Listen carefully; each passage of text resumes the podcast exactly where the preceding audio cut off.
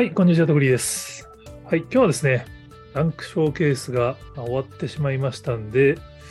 ちょっとそれの振り返りを記録しておきたいと思います。まあ、終わってしまったランクショーケース終わりましたって言っても、すみません、僕は全然見に行ってないです。あの、これね、ライブとかも長いこと行ってないんですよね。なんかい、まあ、行ってみたいなと思うんですけど、なんかちょっとこう、いや、なんかね、ちょっと、はい、すみません。もうこの年になると一人ではなかなかこういうところに行けないんですけど、まあ、ダンク、ダンスユニバースネバーキルド。これね、スカイハイさんの、まあ、取り組んでいるプロジェクトといいますか、企画。まあ、日テレさんと深夜番組を毎週やりつつ、ダンクショーケースという、年一なのかな？年2なのかな？ダンスボーカルのイベントをやるって。キャッチコピー、まあ、サイトにもうダンスボーカルシーンに垣根も差別も必要ないっていう、ここを歴史のターニングポイントにしようっていう、まあ、スカイハイさんのメッセージが掲載されてますけれども、まあ、それの1回目のイベントが3月5日 &3 月11日、12日と、まあ、3日間開催されましたよっていう。まあ、残念ながらその様子を今オンラインで見ることはできないんですけど、YouTube にまあ、告知が上がってまして、まあ、Hulu でライブ映像とか舞台裏を見ることができるようになるみたいですね。3月30日から。まだ2週間以上ちょっと待たないといけないんですけど、個人的にちょっと面白いなと思ったのは、やっぱりその垣根を超えるって、まあ、今までやっぱり日本の音楽って音楽事務所のまあ垣根が、まあ、明確にある印象があって、同じ事務所の人たちで音楽番組とかには当然出てるんですけど、事務所をまたぐ企画ってのはあんまりなかったと思うんですよね。それが、このダンクは、まあ、今回のショーケースにも、結局、アーティスト何人出たんだろうな。なんか、最初5、6組だったのがどんどんどんどん発表されていろいろ増えましたよね。 GENERATIONS 超特急、健三さんも出てるし、なんか、XY っていうんですかね、この新しいプロジェクトから生まれたグループとかも出ていて、まあ、結構その D.U.N.K. の番組の中でも、&TEAM と BE:FIRST が、まあ、結構同世代の人が多いから仲良くボーリングとかやってるんですよね。そのまあ、当然今までもテレビのバラエティでいろんな芸能人の方々がその企画で遊んだりするみたいなのはまあ見てるんですけど、どちらかというとミュージックビデオ中心のアーティストの人たちが、まあ、一緒にサイファーやったり、こう、友達のように会話をしているシーンを見るっていうのは、まあ、なかなか面白いですよね。でまあ、今までもあったよねって言われればあったよねって話なんですけど、やっぱここまでダンスボーカルに特化して、垣根を越えるのに特化してるから多分ボーリング大会とかもやってるって話だと思うんですけど、もう一個今回ダンクショーケースで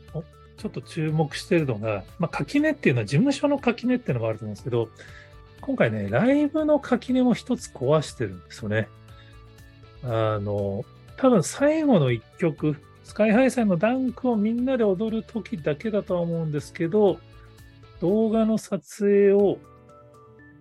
会場の参加者に許可しているんで、みんながスマホで動画を撮っているっていうのが、ま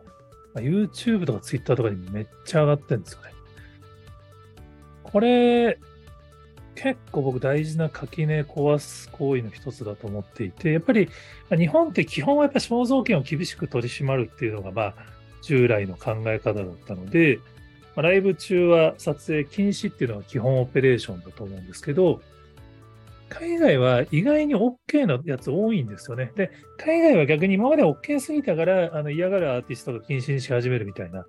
流れも出てきてるんですけど、日本はとにかく禁止だったんですよね。まあ、なんとなく、まあ、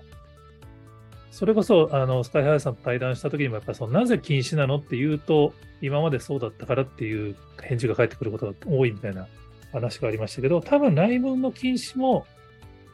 なんとなくそれが普通ってみんな思い込んでるみたいな話だと思うんですよね。まあ、当然その肖像権とかいろんな権利の問題もあるんであれなんですけど、今回は多分スカイハイさんもあえてこの最後の歌だけはそうやってグローバルにも見てもらえるように撮影 OK にするって決めてやってたんだと思うんですね。3日とも最後の1曲だけ OK だったっぽいです。まあ僕参加してないと知らないんで、ぽいですとしか言えないんですけど、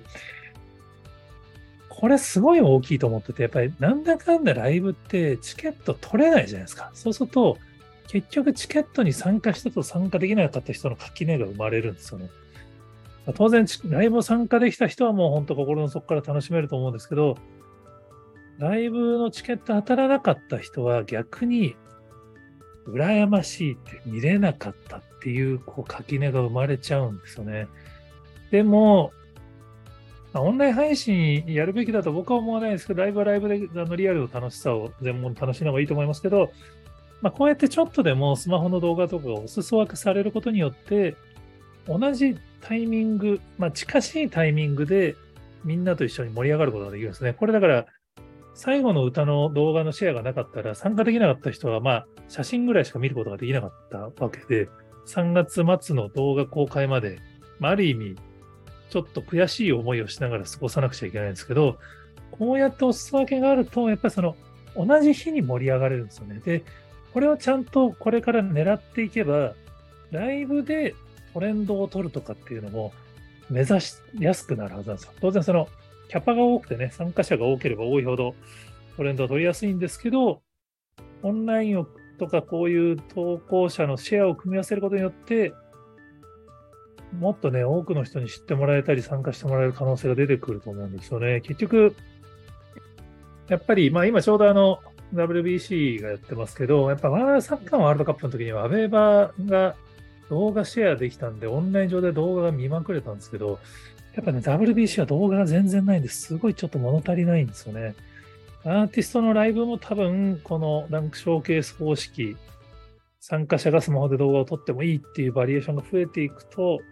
ちょっとね、ライブのやり方も日本のライブのやり方変わってくんじゃないかなって。まあ、K-POP とかはね、もう元から案外やってるよって話みたいですけど、日本の結構こういうアーティストと同士の垣根もそうですし、ライブ参加者、ライブ参加してない人、リアルとオンラインの垣根とかいろんなものを、このダンクショーケースで、スカイハイさんとアーティストの方々が壊してくれるんじゃないかなっていうのをちょっと期待したいなというお話でした。えー、ぜひ他にもこんな話ありますよっていう、ま、多分参加された方のフィードバックなんかありましたら教えていただけると、ツイートとかコメントで教えていただけると幸いです。山ありがとうございます。